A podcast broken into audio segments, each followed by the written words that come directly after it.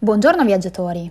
Una delle prime tappe per un viaggio alla scoperta dell'arte contemporanea a Torino è sicuramente Parco Dora, uno dei progetti di riqualificazione urbana più brillanti di tutta Europa.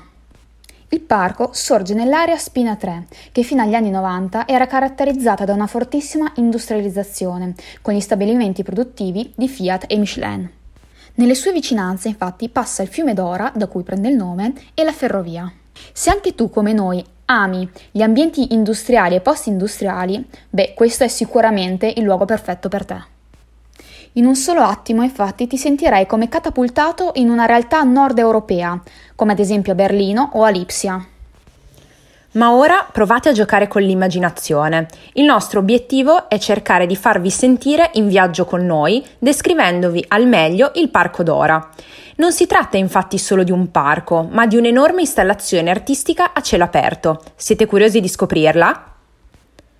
All'interno del parco, oltre a un nuovo ponte sulla Dora, è stata realizzata questa immensa piazza coperta, che è lunga 300 metri e larga 45, con pilastri in acciaio che quasi toccano il cielo e hanno un'altezza di 30 metri.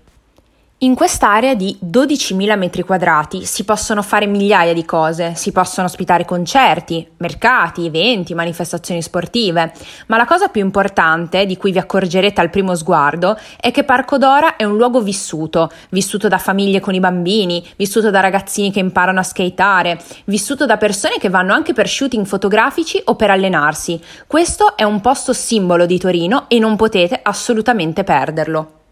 Il progetto di riqualificazione, che è durato dal 2004 al 2011, è stato curato dal gruppo diretto da Peter Latz.